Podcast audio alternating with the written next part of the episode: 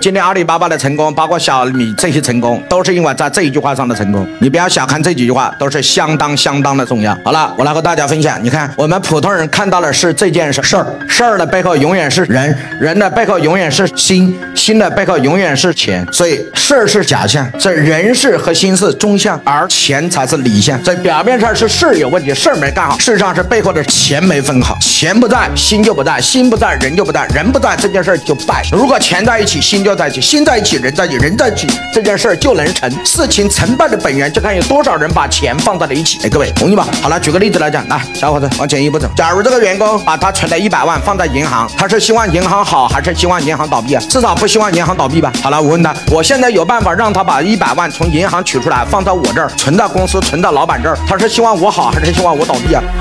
至少不希望我倒闭吧？我倒闭，他钱没了吧？所以老板的结果，老板你想成功的结果是谁？希望你的结果是那些愿意把钱交给你的员工。当有更多员工把钱交给你，他们都希望你成功。老板记住，你个人希望你成功，这叫个望。当所有人把钱交给你，都希望你成功，这叫众望。唯有众望才能，懂了吧？